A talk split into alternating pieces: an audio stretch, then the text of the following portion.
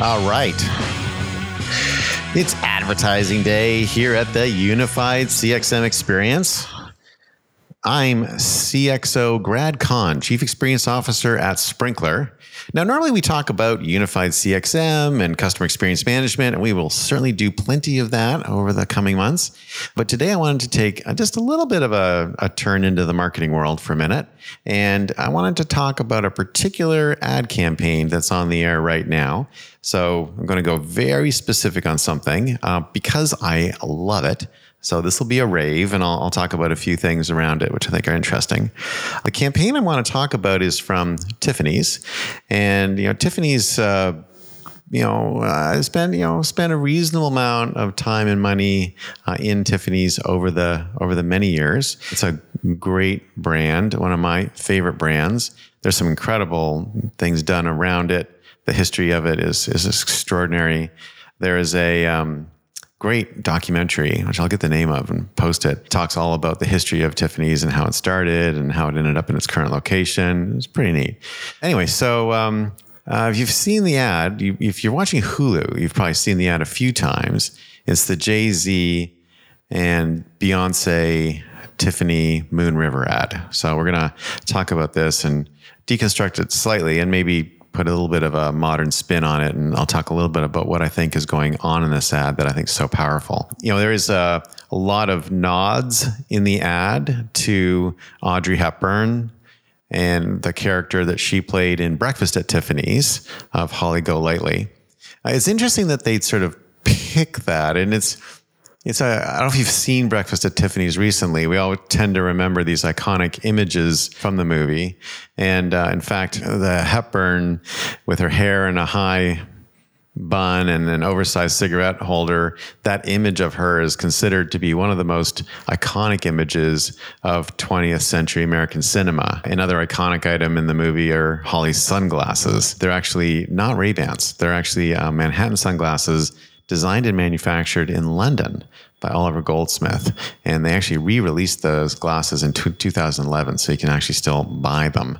Uh, and so this is an amazing, iconic movie with an unbelievably unfortunate racial slur in it. So if you've seen the movie recently, you'll know what I'm talking about. But many people remember the iconic images of it. They'll remember the song Moon River, which Henry Mancini composed for the film, and Audrey Hepburn sings on a fire escape. Um, all that stuff's beautiful, and the love story in it is beautiful. And then there's this bizarre scene or set of scenes with Mickey Rooney as uh, Mr. Yunioshi and uh, he's got a prosthetic mouthpiece and makeup, and um, he is doing a caricatured approximation of a Japanese person. And it is outrageously bad. It is just so incredibly offensive. And it's interesting the audio commentary on the DVD release, the producer of the film, Richard Shepherd, uh, said at the time of production and as well in retrospect, he really wanted to recast the role to someone who was actually Japanese, uh, but Blake Edwards, who you know did a good job in the movie, and certainly is a well-respected comedy director, uh, wanted to keep Mickey Rooney. And Shepherd's repeated that, and he's apologized and said, if we could just change Mickey Rooney, I'd be thrilled with the movie. And director Blake Edwards, you know, in more in more contemporary times, has stated, looking back I wish I'd never done it, and I would give anything to be able to recast it. But it's there, and you know, onward and upward.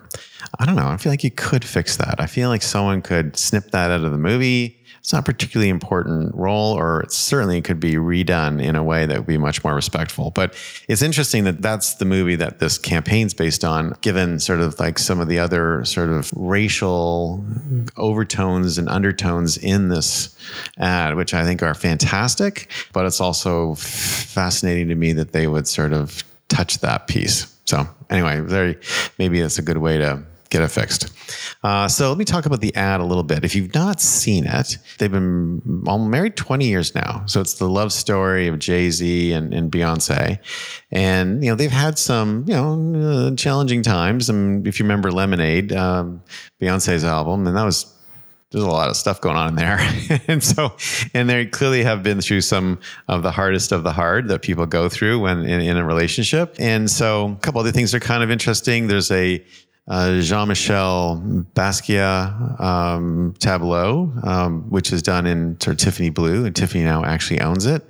Uh, who knows how much that's worth now? I mean, some of his stuff is going for over 100 million now. And I will say that, you know, and the, the film features Beyonce wearing particularly impressive 128.54 carat yellow diamond. It was the same diamond that Audrey Hepburn was wearing when she pulled up the Tiffany store to gaze in the windows while munching a croissant. In the movie, uh, Audrey Hepburn's wearing it on a ribbon necklace. This time, the diamond's mounted in a slightly more subtler mount. Mm, I think you see the diamond a bit better too. Interestingly, they keep mentioning this, and I don't know why. I guess it seems a bit odd to me, but apparently, Beyonce is the first ever black woman to wear this particular diamond, which is, of course, ironically from Africa. So she sits at the piano. She's singing a cover of Moon River. There's scenes of her getting out of her private jet while she's in. She's in her private jet.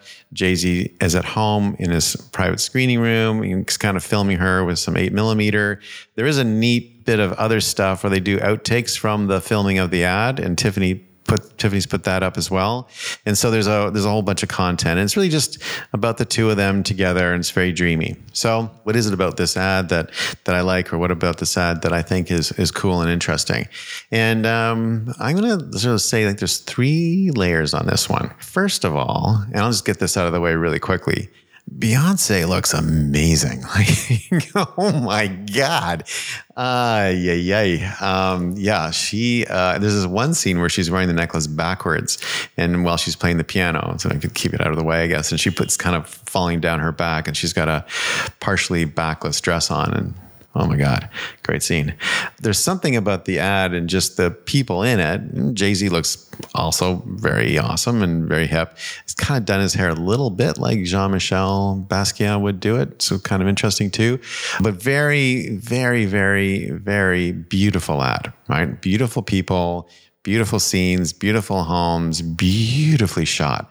I haven't seen an ad shot this beautifully in ages. It's got a it's got a 1980s, early 90s sort of um, you know Chanel number five kind of ad feel to it. It's it's it's shot to be incredibly beautiful, and I think what's interesting is that in a world of UGC and in a world of you know all the stuff that we look at every day on social platforms, we're getting used to stuff looking very low quality and seeing something shot so beautifully and in such sort of gorgeous lighting uh, is unusual and it really stands out. The second thing which I, I love about the ad, and, and this is where I think it's very modern in a way, is that they've got a lot of code in it. You know, it's like the necklace from the movie. It's this Jean-Michel Basquiat point painting, Basquiat point painting that's kind of in the picture. It's like their love affair, which is a complicated one, and it's like their how like there's a whole bunch of layers. And the the ad has kind of quotation marks been controversial. Although when you read what the controversies are, they're not it's not that controversial, but they've been able to create a lot of like what's going on in this ad kind of buzz. And I think that's actually very hard to do these days. They've done something where they've made the ad inherently interesting beyond the ad itself. And people are looking at outtakes, people are talking about it, people are posting about it, people are making comments about it. People are doing podcasts about it. You know it's just it's just it's got this sort of stickiness to it. That's very different. Now look at the amount of amplification they're getting on that ad. And in a world of connected people connected social platforms it's a really smart thing to do. It's really smart to do something that people talk about that creates buzz that you know creates amplification that people want to see it.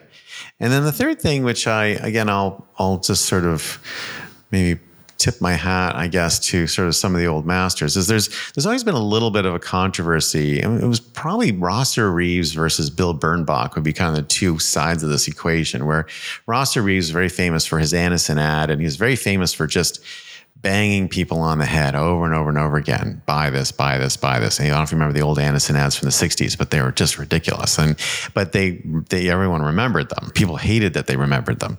And Bill Bernbach uh, wanted to romance people with the ads. He wanted to. He created all the Volkswagen ads and many other incredible campaigns. And he wanted the ads to be something that people loved to read and people enjoyed reading and people and welcomed into their lives.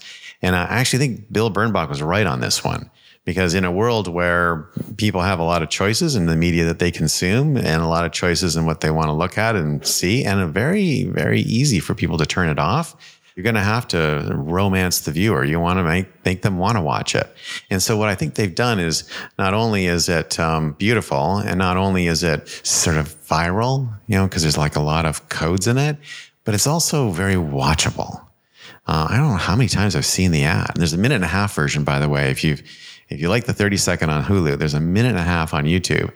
It's just like, yeah, I don't know. I could, I could watch this thing a hundred times. It's fantastic.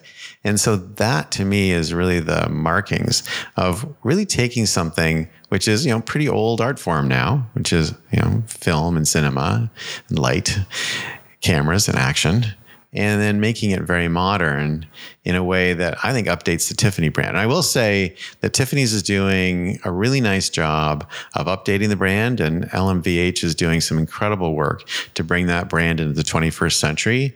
And you know, like I said, I've been a customer for a long time, but it's really nice to see the brand continue to drive relevance and to be hip and modern and cool and urban. Mm-hmm. Way to go! And I keep going.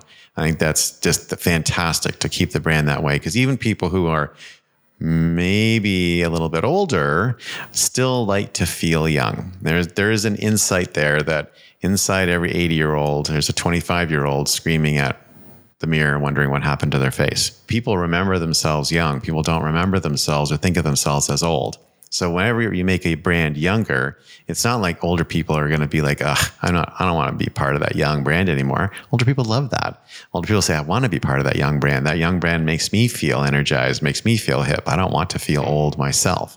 And of course, people who are young are also energized by it as well, even though they probably can't afford the necklace that Beyonce is wearing in the ad, although she can. They definitely, they definitely want to. They aspire to it. And they may walk out with the key ring, but they went in there because of the diamond.